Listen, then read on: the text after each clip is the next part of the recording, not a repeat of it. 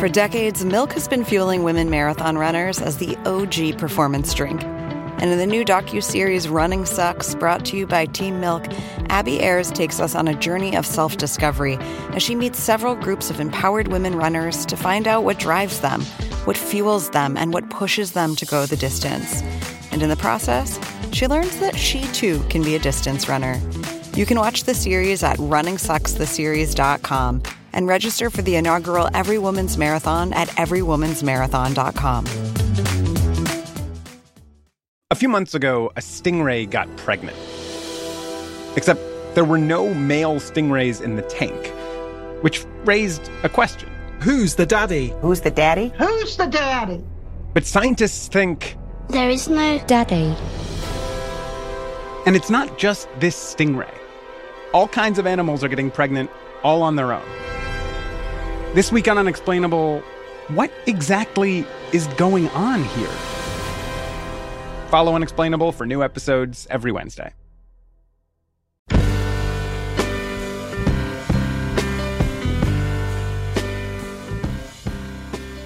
Hey, welcome to the Longform Podcast. I am Max Linsky, and I'm here with Aaron Lammer and Evan Ratliff, my co-hosts. It's good to be back this week. Eating healthy. That's what we're doing. Eating snap peas, drinking We just scotch. ate a lot of snap peas. There's probably a number of snap peas you can eat that's not healthy, and we have exceeded that. Who's on the podcast this week, Max? This week we have um, healthy eater and internet heroine Ann Friedman. You might know her from Good. She's the former editor of Good. She, along with the entire editorial staff of Good, was fired. Uh, and then they started Tomorrow, and now she is freelancing and she is everywhere on the internet. Byline is everywhere. New Yorker, New York Magazine, New York Magazine, everywhere. CJR, giving talks. Okay. Making lots, gifts. lots of names of magazines here. Lots of names. We got a couple sponsors this week. Uh, who's our first sponsor, Max? Uh, I believe our first sponsor is our constant sponsor, the good folks at Tiny Letter. Thank you, MailChimp. Um, but we got a new first time sponsor this week, uh, Matter Magazine. Is it Magazine? Mag- Matter? Yeah, I think they're I think they're a publisher. magazine publisher. On- publisher. Um, publisher of original singles, uh, available in the Kindle store, available on their website. Uh, they got a new one out right now. It's, Yeah, it's uh, it's called The Ghost in the Cell. Just went up, and uh, it costs ninety nine cents, or you can subscribe. It's at readmatter.com. It's good stuff. They do high quality work. It's true. Evan and Ann. Max Nope, and Ann. Max and Ann.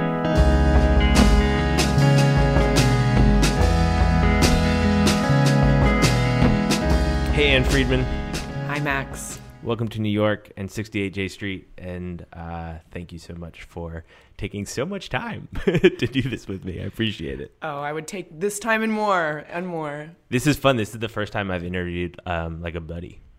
You're my first buddy on the podcast. All right, we'll get through this together. Yeah, somehow, somehow we will hold hands and get there. I have been asking you to do this for um, for like a long time, No, you've actually only asked me to do this once. but I asked you like right after we started. It was like a standing invitation. But I don't come to town that often. I know. So now you're here. Now we're Okay, doing it. I will. I will say though that when I asked you, whenever that was, like August or something, and I was like, "We're starting this thing, and whenever we can do it, we should do it."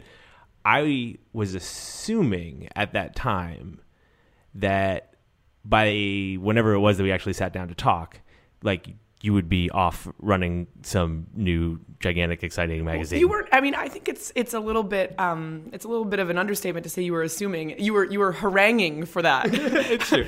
Okay, all right. Well, I was yes, I was um, haranguing for that outcome, but I also just assumed it would be. I was haranguing because it was such an obvious assumption for me, um, and I was wrong. Right. I, w- I was wrong. So let, for anyone, uh, for the people who are listening, let's just we'll quickly we'll get into all of this stuff. But um, you edited features at the American Prospect. You were the executive editor of Good magazine. You uh, left Good. I was fired. You were fired by Good, which we're going to talk about, and then you and Don't and be all afraid of your. to say it. I'm not afraid. I just I can't be the one to say it. You say it first. You can't be the one to say it. The facts are I was fired. Okay, you got fucking fired. Thank you. And then Thank you. brutal bloodletting. Yes. Shocking turn of events. You- Um, tell that story. we're gonna we're, yeah, yeah, yeah. We'll get into it, and then you went and uh, you and your colleagues from Good started Tomorrow Magazine. You also have a website called Lady Journos, where you curate all this great long form writing by women. Um, but now you are you are you are a freelance writer on the internet. You're kind of a columnist. I am You a, be- I'm you- a CEO of a of a media corporation of one. So, because seeing as how this is the long form podcast, and you have done all of these long formish things, um, where does where does that kind of work fit into your like the constellation of your life these days? Where does long form fit into the constellation Yeah, of my life? yeah. Um, because I can't talk to you about the new exciting magazine that you're editing that's producing a bunch of features. So, uh, which was my assumption. Right. I would say that long form journalism is sort of a career plateau, or like producing, like being a producer of it, is a career plateau that I reached first as an editor um, and am still trying to reach as a writer. I, my first long form feature will be published in a couple of weeks. Huzzah! Huzzah! So you know, it's all happening. It's all happening. I would say that um, I at, at an earlier point in my career, like maybe when I was you know just leaving college, and, if you would have stuck this microphone in my face and said, "What do you want to be doing?" Um, I would have said something like writing long form magazine features. Um, but uh, you know and, and, and, and that kind of meant I had to deal with the internet in the short term, like as a path to that. But I wasn't really, um, I, I just sort of accepted that fact. I wasn't like excited about also producing things for the internet. And Right. now I would say that it is, while it's totally realist, real to say that I'm thrilled to be doing long form journalism as a writer and reporter. Um, I love doing the short stuff that I do too. Yeah. So so at this point, it's just like uh, it's kind of like a side pot to what you're doing. I mean, you've got this Yeah. column for CJR, and you're writing a column for New York Magazine, and you're writing doing pie charts for. I'm using the whole buffalo these days. you know, really like, it's are. Just, yeah. Uh-huh. Like even the head cheese. yes, yes. Yeah, You- the head cheese is those pie charts. yeah. But you're you're like uh, you are pie charting for multiple publications at this I point. am. So, but yeah, you should, that's like uh that's some kind of record. You should be proud of that. La- last night I was at this mentoring event and, and, a, and a woman um, was like, I'm an aspiring data journalist and blah, blah, blah, your pie charts. And I was like, man, like, it's not, my pie chart. That is not data journalism. That is sort of like a personal essay in a format that's like less thought catalog-y embarrassing. like that's what pie, the pie chart, they're like a visual personal essay in like the guise of a pie chart. But she was coming. She was coming with that uh, that seriousness. She kind of asked it in a serious way. And I was like, don't, let's not inflate what I do here. So, well, maybe that's a place that we can we could start. It's part of what I'm what I'm interested in talking about. So you're here in New York, and you're being invited to go mentor young journos. Yeah, presumably. I mean, mentoring is probably like the wrong word for it, but answer their questions about Right. this this field. and you're you're doing a lot of that. You're doing a lot of advice giving and uh, answering, and um, I think you're like uh, you sort of established this role for yourself on the web where you're trying to like you're giving people advice. You're like helping people figure out navigate this kind of weird moment that we're in with journalism. Um, how old are you? I'm 31. How did you get how how how did you get to a point where like uh, everyone wanted to hear your advice? I don't know. I think that people are very excited um, to hear to hear advice that just it just sounds like someone knows what they're talking. I mean, it's not even it doesn't even matter if like if like the things I say have sort of been proven or if they only work for me.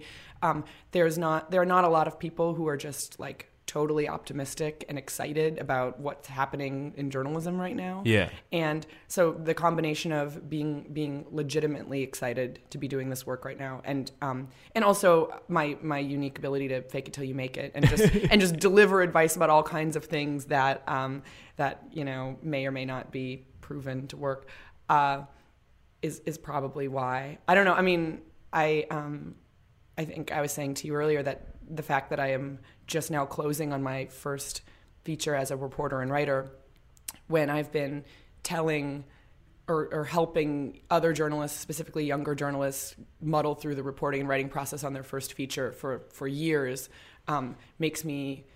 Uh, I, I when I realized that I was just like, wow, I've been kind of a fraud all this time. like now, now I'm actually, and no one would believe. I mean, I've been telling that anecdote to people, and they just like they don't. They're like, really? No, you write, you write, you've written a bunch of features. Like Yeah. they've invented this like Yeah, well, when I went back and like uh, started doing research before this, I was kind of like, oh man, I'm uh, really struggling to find all these features that Ann's written over right the years. because I was editing them. Yeah. yeah. But um, whether it's being a freelancer or, or or reporting and writing that longer story that you just did, how does being this like public figure talking about the state of journalism while you're also trying to practice it all the time? How do those two things intertwine? It's good. It's, I mean, it, it's. Um, I um, I definitely followed the advice I've been giving other people in order to, to produce this feature, and um, and I I was definitely it was it was obviously it was like hard like you know we're, we're doing a whole bunch of reporting and you know in and trying to distill that into something that makes sense that's only 3000 words which is not that many words Right. is actually really really um, you know a, a daunting a daunting proposition. And it wasn't that hard. It was like I, I knew how to break it up because they would break up that work. And um and it didn't I expected to have like these like tortured nights of just like you know, I don't even know where to start, blinking cursor on a blank page, whatever, you know, and I, th- none of that happened. I mean, it was like, it was hard and I had a lot of like procrastination periods, but Was there was there um I mean we can't really talk about the story because it's not going to come out for a little while, but was was there a reason this was the one you jumped on to do? No, I think that, you know, I have, when, when you're a freelance writer, you have a lot of conversations with editors. Let's just have a conversation, um, which I think is better. It's, it's nice having been an, an editor for a long time. It means you know lots of other editors and, um, and they've gotten to know you um, in a way where you've never, you were never asking for things from them. You were a colleague. And so when you become a freelancer after being an editor for a long time, you just kind of have the same you know, you, you talk to them like you wanted to be talked to when you were an editor. You Right, know, right, I mean, right. and, and you know, you kind of get on the phone and you're like, I have a like a long list of things I'm interested in that are pretty broad, and I just start talking about what I'm interested in, and then I can like hear when when they sort of perk up about something, and then I'm like, oh, and here's the way I could do that for you. And sometimes it results in an assignment that's short, sometimes it results in an assignment that's long. That's where this piece came from. Talk about that a little bit more. Like how how is your years as an editor taking pitches all the time, working with freelancers all the time? How has that made you a better freelancer? Oh my God! It's I don't know how anyone does this without without that experience. Um, you know, I don't send cold pitches for one. Yeah. Um, I, I That's helpful when you know a lot of people. Yeah, exactly. That's what I'm saying though. But I know a lot of people because of the years I spent as an editor, which Right. is like you know like a it, it feels kind of like a side benefit. you know a lot of people because of the years you spent as an editor, but also because you seem particularly conscious about like uh, the value of knowing people. Like you've written Oh, about yeah. like what horizontal loyalty is that the which phrase? is not my term. That is well, yeah. The idea. I mean, you know, like like the notion of kissing kissing up is is super weird to me. It's like you should always be like kissing down and sideways. Like you know, like the people who are going to be.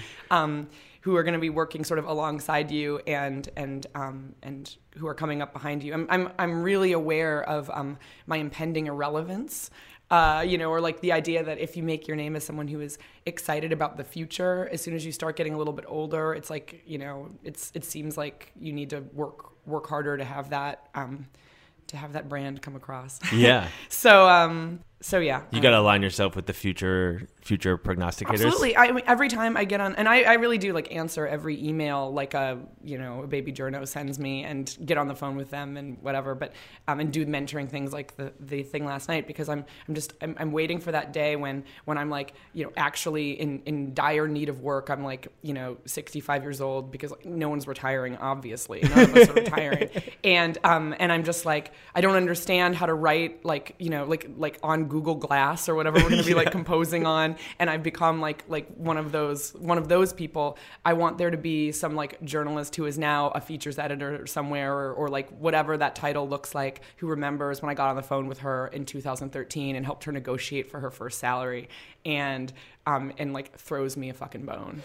Like like I think about that moment a lot. And like that's that's how I like prepare for old age. That and I do the crossword. Yeah, I think Keep I, nimble. Yeah, the the the crossword seems like a key to life. That's like uh, I this crossword might be single handedly keeping my mother sane at this Yeah. point.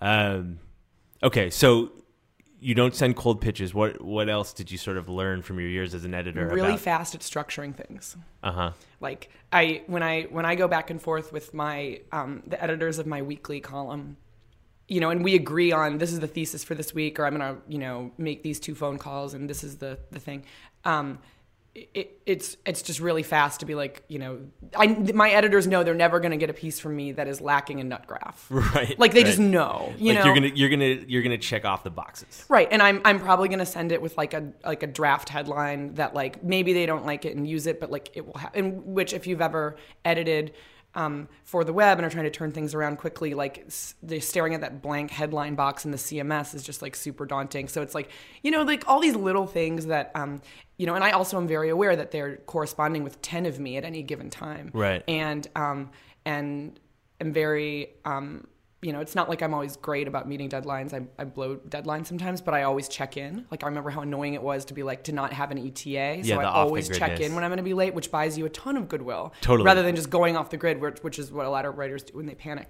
Um, and uh, and then and then you know just little things about how like I remember how when I was an editor I would I would you know read lots of internet obviously of of all lengths Yeah. and um, and I would I would note when there was a piece that I liked, I'm like, oh man, that person is great. I should totally get them to write something for me. And I wouldn't have the right idea at that moment, and I would maybe like write their name down on some sticky note or something, Right. you know, and and then it would just be gone. And or I might exchange an email with them that was like, pitch me sometime, but they didn't have a pitch at that moment, and it would be gone. And so, um, you know, I, it nothing pleases me more these days when someone is like, "You're everywhere. I see your name in all these all, all over." Or like I just started doing this weekly email newsletter, and uh, and and and one of the big motivations behind that is that it will keep my name showing up in editors' inboxes once a week, and they'll just be like, "Hey, Ann Friedman exists." Right. You know, which like even when you follow someone on Twitter and whatever isn't necessarily something you know. Anyway, so so those it's are also the ways. it's also like the the people who are most um, eagerly uh, most eager to sort of like keep up with Ann Friedman, right? Right. So when it like talk to your biggest fans. Yeah, I, I've, I have no illusions that like you know there's some kind of like massive real people who are like you know what I mean. This is like this is like for like my friends who don't use Twitter and like my mom and editors. Yeah. Um. And so so yeah. So I think that there's a lot of things that I do that I would just um have no idea how to do them. I also just try to be really pleasant and fun. Like I treat my editors like pals, like they're my coworkers, Yeah. And that's important. Like I'm I'm drinking with them later, you know that sort of thing. Yeah, drinking uh, drinking with your editors has like come up as a pretty consistent theme in these conversations. Your editor is like your your if you are a freelance writer, your editor is your lifeblood. Like your editor makes sure that you get paid. They're their you're they're your like woman on the inside who's going to advocate for you if you're not if your check isn't coming. That's the, everyone is always talking about like how it's hard to harass people to pay you as a freelance writer. You know, you got to keep asking and asking. Yeah. It's like if your editor loves you, you ask once of your editor and they do the harassing on the inside. It's like not that hard. Right. Um, but you just, you know, and it's a lot more fun to make your editor love you than it is to send cold harassing emails to the billing department. Um, so aside from the like uh, budget meetings and uh, sort of horrible nonsense of good, um, let's talk about the good part of good. For Oh man, there's so many good parts of good. What were the good parts of good? Tell me about tell me about what you do miss about that magazine. Well, I mean, number one thing, this is where you're going to be like, this is an Oscar acceptance speech. I really, I really, I, I love the group of people that we made that magazine with every day and every quarter. It, it was just a great. I mean, I feel like everyone worked really hard and had like had like this shared sensibility, and it's just it's just really fun to work in a journal, in a, a- like a media environment where you're not fighting about dumb things like is Twitter important? Or like or like or like do we care about storytelling and reporting? Like we we were a group of people that sort of had what I believe to be the best of like old media values as well as like a real appetite for all things new and we're really limited only by like you know time and time and resources to like Yeah. execute it wasn't like we had we had like you know hang-ups or internal squabbles about like what would be cool stuff to do Take me through that first day when you like you'd taken this job. You're the executive editor of Good. What was it like when you walked in for that first day? Well, it's interesting because I didn't I didn't really have like a like a like an editorial team assembled. It was like a kind of it was some some people who had worked there before and a couple people that I did know and um, but but most of the people that I ended up working with for most of my time there I hired. So um, a lot of it was was more about like my bosses and the wider the wider sort of organization and company. I was very aware of how old I was. I was very aware that um, of all of the management team at Good, it was like 10 men and me. Right. Um, and you know, anytime you're the only anything, it's, it's you're very aware of that. Um, I I don't know. I mean, I think that um, I thought I thought a lot about just just being decisive. You know, um, there's a lot of a, lo- a lot of managers, like women especially, won't just say yes or no to things. Like we'll be like, "Well, we'll see about that. Send me an email and I'll think about it." It's like if and you know, and I I, I tried very consciously to be like, if if someone is is asking me about something and I know that that's not something I'm going to want to do, to just be like, "Nope." which um which also you know reads really like if you're especially if like you're a woman and like you know and you're like a big woman i'm bigger than everyone you know like it's it you know just sort of saying no. Yeah, for, for people who don't know, you're you're uh, you're a tall person. i'm six feet two inches tall and i usually wear some kind of heel um, which leads to many many people being like you look shorter on the internet. Happens all the time. Happens all the time. So you're um, one woman on an executive team with ten guys. You're bringing in your people. Um, what were the what were the challenges? Like what what what was hard about that job? Um, well, it was already an established like brand and publication there, um, but but you know there was no internal like there was no fact checking process. Like no one had ever fact checked the magazine, so I had to be like, this is how you fact check, and this is what our standard is going to be. There was maybe there was a style guide, although it wasn't really being used. I had to be like, are we going to use AP style? Like a lot of things that just seem like um, that are that are you know journo administrative you know Right, not like right, right, right. administrative administrative but like you know, that sort of thing Like just sort of establishing writers contracts there was a whole thing about like trying to to to wrangle like the the business side and like the the, the lawyers um and get them to, to to write me a better writer's contract um, so it was stuff like that that was like very and and plus like figuring out how to hire that team those were kind of like early stage concerns Did you have mentors yourself who were helping you with that? Who were you going to for like advice? Um, when, right after I took the job, I called Anna Holmes, um, who is, you know, other d- despite despite like you know working for um, working for the internet, like a different thing. Definitely had a lot of great things to say about assembling a team and setting an editorial tone, and um, and I just think that she did such great work in those like early you know days at Jezebel. Um, and and it's funny too because it's now I don't know if someone called me and asked me all the things that I asked her. Somewhere I have a notebook full of the things that she told me in that conversation.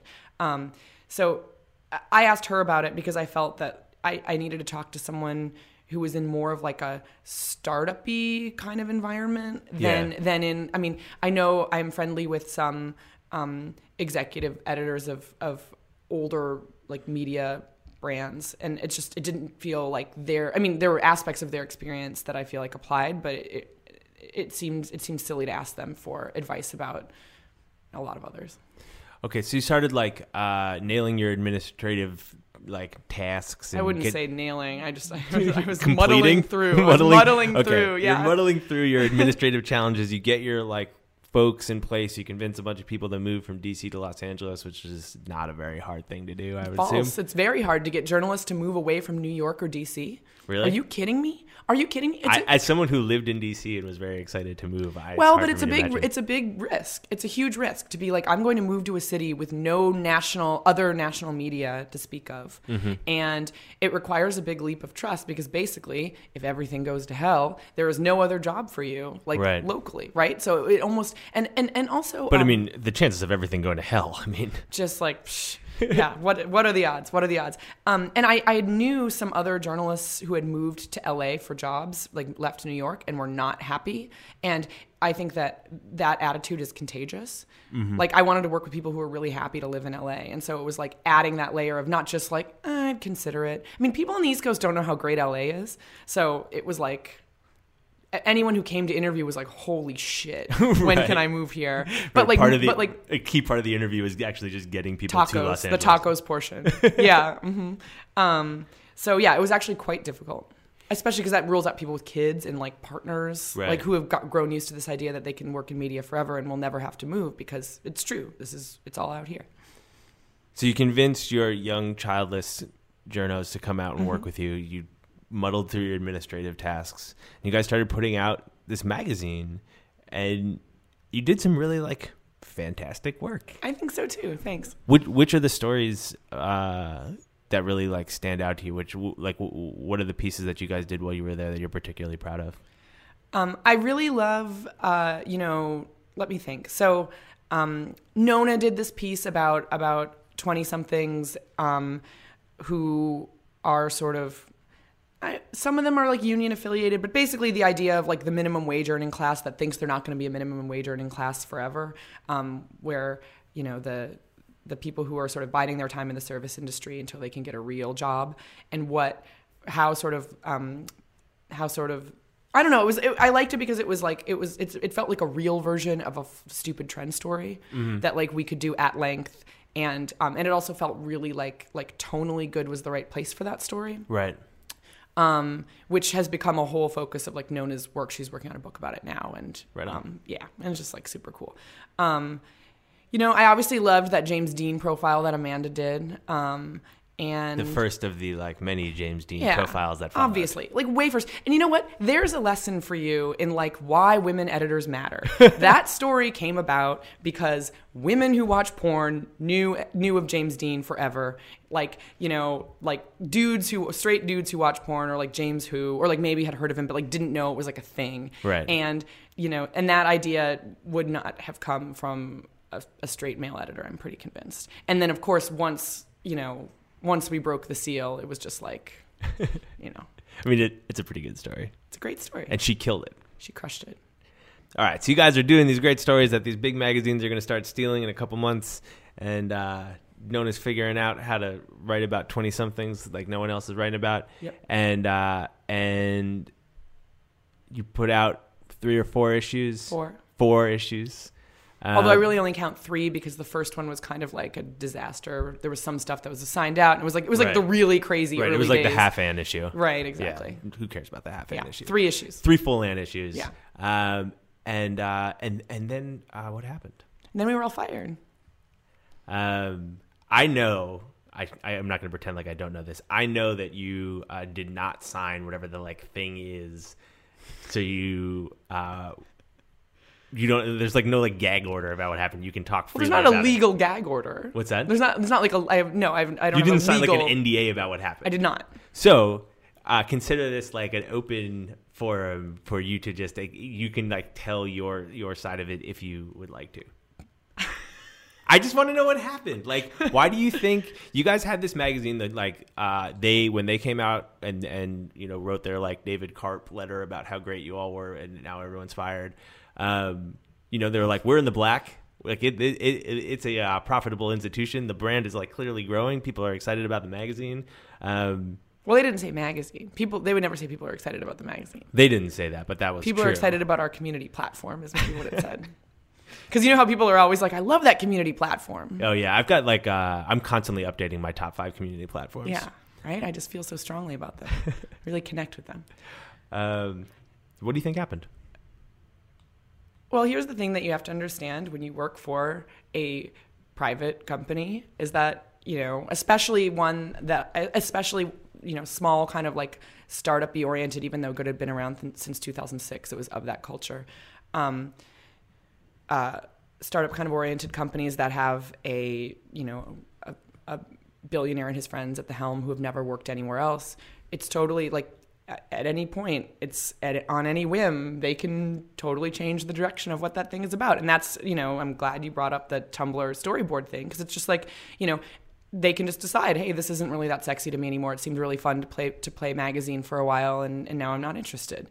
And um, and I think that that's it, pure and simple. Do you think they just got bored? Yeah, I do.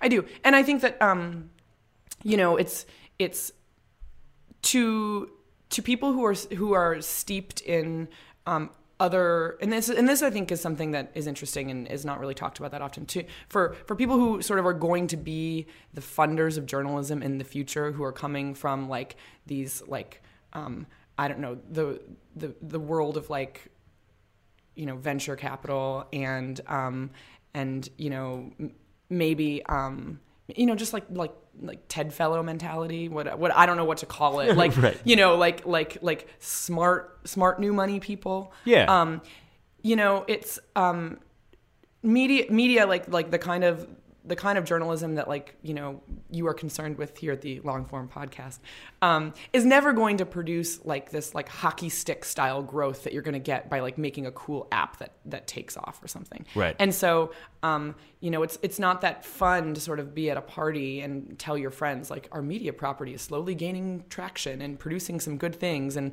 you know our, our traffic growth and our profits are steadily going up but are not like you know just like off the fucking charts Right. you know um it, it you really have to sort of like love the product like more than sort of like the model or the process or like the thrill of of um of like the business. There's no thrill of the business of media. It's like it's all like you know what the people who fund journalism find sexy Right. is is an important question to Right. grapple with and something that i'm like watching like the new republic for example for example. Right. Yeah.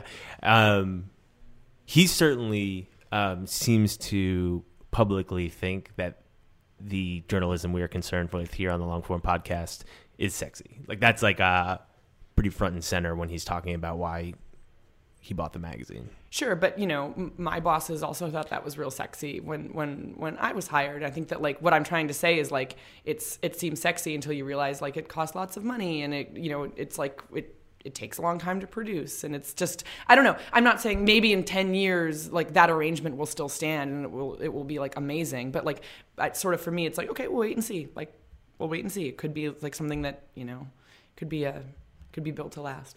Yeah, I mean it, it, it's um it's hard to uh, when someone's holding all of the purse strings like that. It's hard to protect against uh, their whims. I'm gonna throw out an alternate theory, which you, you don't have to dispute if you don't want to. Uh, here's my theory of what happened: is that the brand was actually taking off, and maybe this is just about my corner of the internet, but I think it was wider than that. Um, and I think that uh, you were becoming the face of it, and I think that made them uncomfortable. Um, It's a very charitable view. I, I mean, I think it's an accurate view, or at least it was part of it. Like, um, I think it's uncomfortable to have something that you built that's your baby um, start being so closely aligned with somebody else, and I think that was happening. Uh, you can just sit there silently and not respond to that, but that's my personal theory. So, okay, you guys get uh, fired in in shocking fashion. It sweeps across the nation. The world, the world. Our mothers start calling repeatedly. It's like, many parental phone calls. All of a sudden, you are very happy that you hired a bunch of like very talented young childless people. What was that day like? Well, so we um, we knew we were going to be fired before we had. So that we also I, the the context is sort of we had a um a, a, a a party to celebrate the release of our latest issue on the night of May thirty first, um, and This is great. This is like getting crime story. yeah. Yeah, okay. Yeah, exactly. And um but and you know there were there were some there were some rumblings. There was an email that was like could you I know you have a party tonight, but can you please be sure you're in by like 11? And then there was an email to the rest of the edit staff that wasn't me that was like, "Can you please be in by 11:20?" And it's like, "What what only takes 20 minutes, you know? You do the math." And Thin so- envelope. Thin envelope. Right, exactly. um, so you know, so that happened, but we were like real busy getting ready for the party, and I was sort of like, you know, like, well, it's not like I'm gonna like, you know, like, like, do anything about this. Um, we go to the party and having some drinks, and I ran into. Um, it, was right before Dylan, who was the who is the design director at Good, and my my, my top design bro, Dylan C. Lathrop. Um, he and I would always kind of stand up and you know and say thanks for coming, and you know talk a little bit about the magazine, but mostly it was just a drinking event. Anyway, we were about to go up on stage, and I ran into a friend of mine um, who. Uh, who did not was not on the editorial staff like worked elsewhere in the in the company. And he he was a really great he was a real lesson to me that bros can be my allies. Like sometimes when i didn't when i was not doing a great job at communicating with my bosses i would send him an email and be like you speak bro. How is this going to go over? And he would like give me some real feedback. And um Nice. and yes. Anyway so ran into him and i knew he was in like the bro inner circle and was like yo so i'm getting fired tomorrow. And he was like yeah how'd you find out? Um so you know like confirmation and then dylan and i got up on stage moments later and um, and said thank you for coming. And and then I um, and then I stepped I rounded up the edit staff and stepped outside and was like so I'm getting fired tomorrow. Wow. and I don't remember I was definitely not I was I was kind of in sort of YOLO mode. I was just like I don't know I was definitely not crying. Some of us were upset some of us were more upset than others some of us were more shocked than others. Um, and then we kind of went about our business and hung out at the party and then went to um, another coworker who did not work on the editorial staff had lived nearby we went to his house for an after party which was like pretty large as I recall. In fact, just last night I was I was um, we were talking about that party and I went back through like the Instagram record and found a photo of like me and me and Dylan at that party, clearly just like working something out. um, and uh, and uh, Um, and that's when we found out that everyone was getting fired because someone else, you know, had some insider knowledge that everyone was getting fired. And so it was really nice that we could find out about those things and kind of like deal with them as an edit family before Right. like Find out know- about them together and also not in the office. Right. And give yourself like a chance to prep. So Right. when you walked into that 11 o'clock meeting where you're just like, hey guys. Well, well, you know, I mean, well, first of all, though, I was I was like ghastly hungover and got up at like 5 a.m. to call like Nona, who's our far flung East Coast editor, to tell her that. Um, and we were all getting fired, and uh, and also like you know like call like my friends who were lawyers and things like that. Right. Like download my email. Like do the things you do when you're gonna get fired. And yeah, so definitely like I you know I I, it wasn't like I was sobbing about it or, you know, I mean, please. Just sitting there and smirking is really the best thing to do when you're being fired. I don't know if anyone out there listening is planning on being fired this week, but you know, You- That'll be uh, your next column just, for just, CJR. just exude moral superiority. Just like, just ooze moral superiority. oh, man, that's pretty good advice. Um, and then you guys decided to uh, do tomorrow. Mm-hmm. So give us the like the the sort of like thumbnail on tomorrow and and uh, what the goal was and how it worked. Oh man, this is actually this is a this is a more interesting question than you realize because the the goals with tomorrow were sort of well one just to do something positive. The internet the internet was loving on us so hard at this point. Yeah, know? yeah. It- another lesson for people who might have to fire someone in the near future is um, be careful about firing a bunch of people who are really good at the internet all at Mm-hmm. once. Yeah. You guys got like a big internet hug right We when that did. happened. We did. Um, I think that there are still emails from that era that I haven't answered because I was like too busy drinking smoothies with my pants off, like just chilling. like I was like not dealing with the internet right now, just like whatever. you know, like cut to me with a joint on my porch. Like, you know, definitely like not not in like let's respond to the internet, even though like I could feel the internet's love. Um, so no, the point of tomorrow was, you know, to to continue to work together. I mean, obviously none of us had like a next thing lined up and we realized that we we all would very quickly. And um, so that was one. We we like legitimately, as our like Kickstarter video says, wanted to like to make stuff together. We had like some assignments in the works and um, things that we wanted to sort of bring to fruition. Um, that was one. Two is like capitalize on this internet goodwill. It's um, one of the great things that I learned about what people are interested in reading and talking about from working at Good.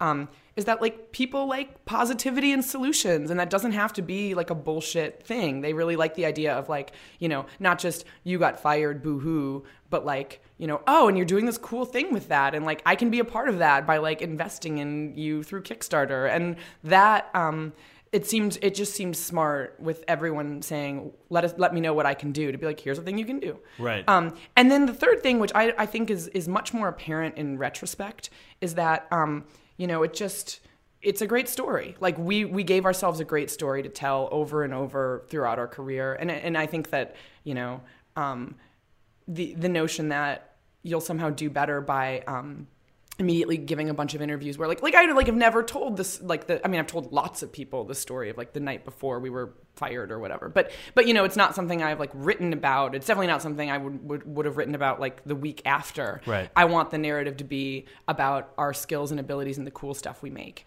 And um and I definitely have gotten work as a result of tomorrow. If I mean- not because of the product but because people have heard about like us through that process. Yeah, I mean, it was kind of the whole thing was kind of like a like a, a pretty fantastic cover letter yeah it's all for a bunch of people who are suddenly unemployed. Right. It's an ad for how hard we roll, and um and and that it, it worked. Everyone is employed at great places. Totally successful mission. Yeah. I don't know where tomorrow falls in the like uh, chronology of kickstarted magazines. Relatively early. Yeah. And I feel like there have now been several that have tried to do it. Uh, there have been a couple that have failed, like the first ones that have like not not made it. Um, how is that process? Like it seems like it it worked well for you guys, but maybe it only worked well because you never had a plan of doing more than one issue. Yep. That's precisely why it worked well. Also because you know we were. Um, I think that if I. If, if we sort of without this narrative and without this like moment with that we had to capitalize on just decided we wanted to make a magazine um, you know like i think it would do okay um, I also think we could have gotten a lot more money for for tomorrow. Like trying to f- figure out where to set that goal was basically just a.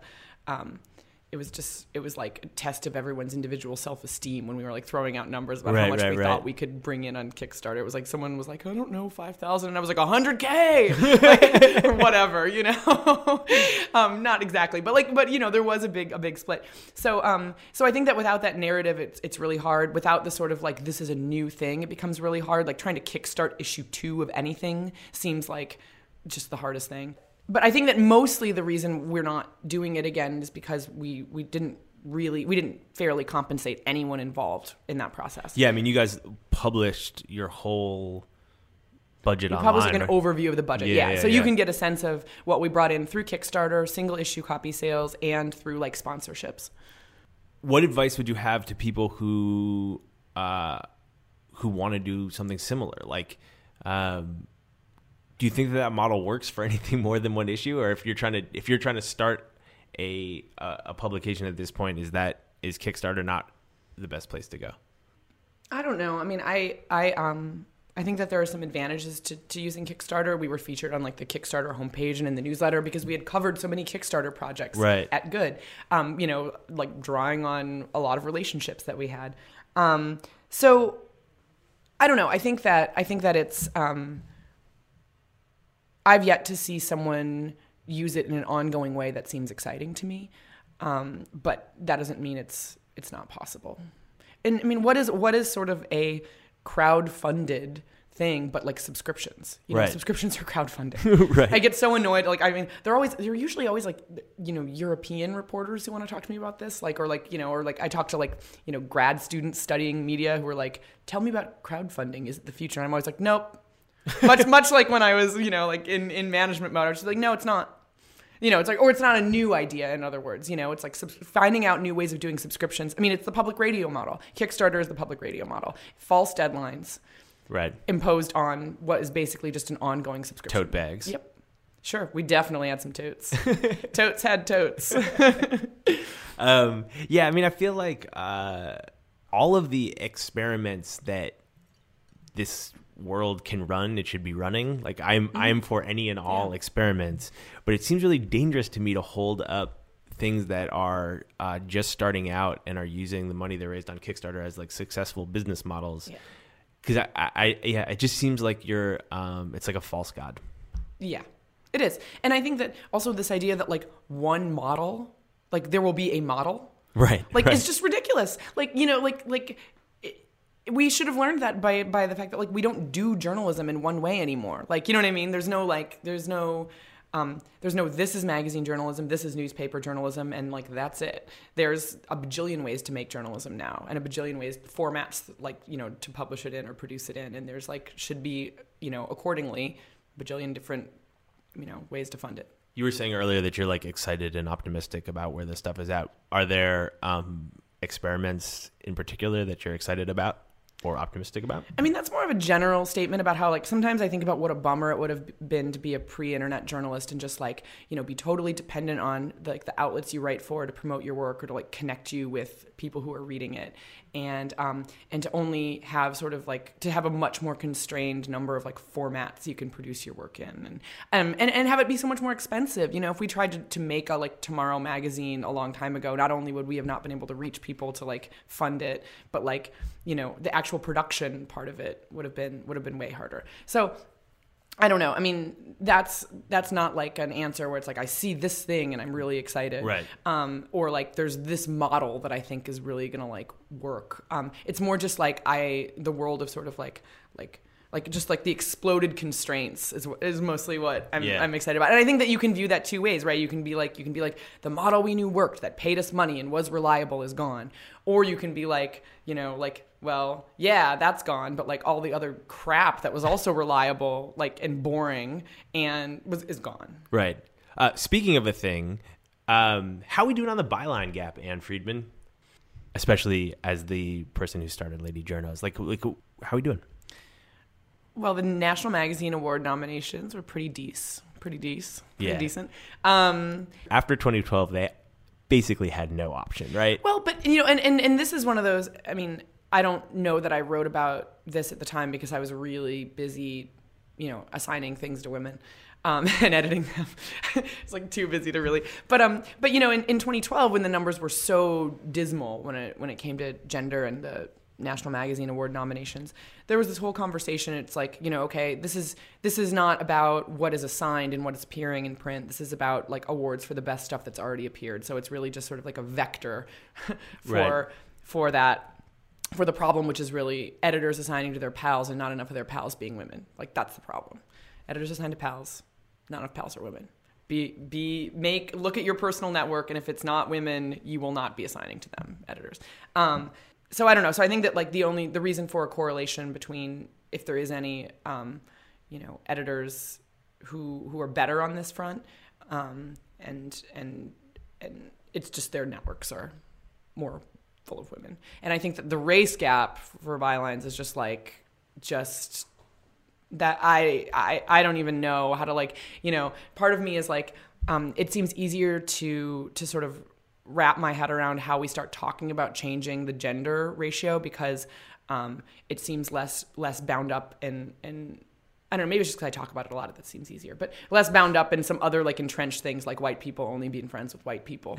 Um, and uh, and you know most people even if they're not professionally like pals with with women like have a lot of women like in their lives and like you know people are pretty racially segregated. So a- applying the sort of like personal networks like lens for understanding why that problem exists. I mean and also of course then there are just like socioeconomic layers on that that also don't apply to the gender question the same way like that just seems like a much much um, tougher nut to crack Um, before I let you get out of here, you're doing all this freelance stuff. Do you have an itch to edit again? Like, like, do you think that you will? Are you going to start some? the itch to edit is actually my forthcoming journalism textbook you, you can mock me for phrases like that, but I something, love it. something like that is going to end up in a fucking CJR column. So I'm It not going to take it too It will. Um, seriously though, like, like, do you have? Uh, do you think you'll start something? Do you think you want to run another publication, or or is working without pants just too sweet? Um, you know, I would. I, I am. I'm someone who believes women can have it all, and that I could potentially one day start a publication and edit it in my underwear. um, but uh, yeah, the answer is like maybe, probably someday. I don't know. Right now, I'm really happy with what I'm doing, and I haven't been doing it that long. Like I have been. It's, it's not even been a full year that I have been a full time freelance writer. Um, but I also think I also think like like an editor about my own uh, my own work. It's like it's like oh you know pie charts and like funny listicles are my front of book, and then I write features sometimes, and like I actually kind of think about the body of work I produce as like you know a the Ann magazine, um, not like not in a concrete way, and not that I would ever want to like run that as a publication, but I think that there's um, I, I'm I'm excited to watch what happens as um, a lot of like more a, a lot of like the boring like corners of journalism um, you know totally disintegrate.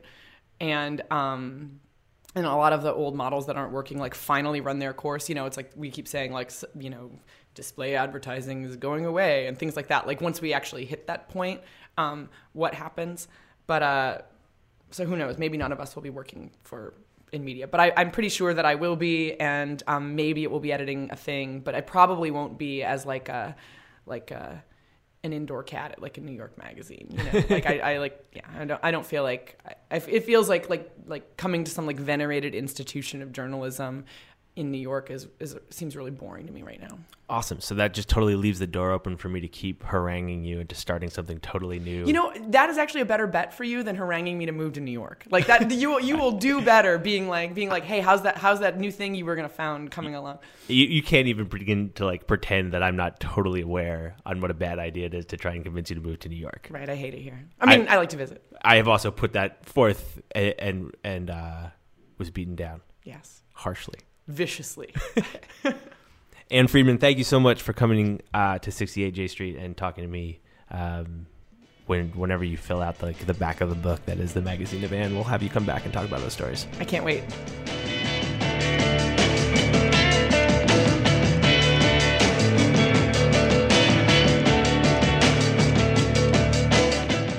Thanks for listening to Long Form. I'm Max Linsky. My co-hosts are Aaron Lammer and Evan Ratliff. Thanks to Ann for coming in on her trip to New York, and you should come to New York more.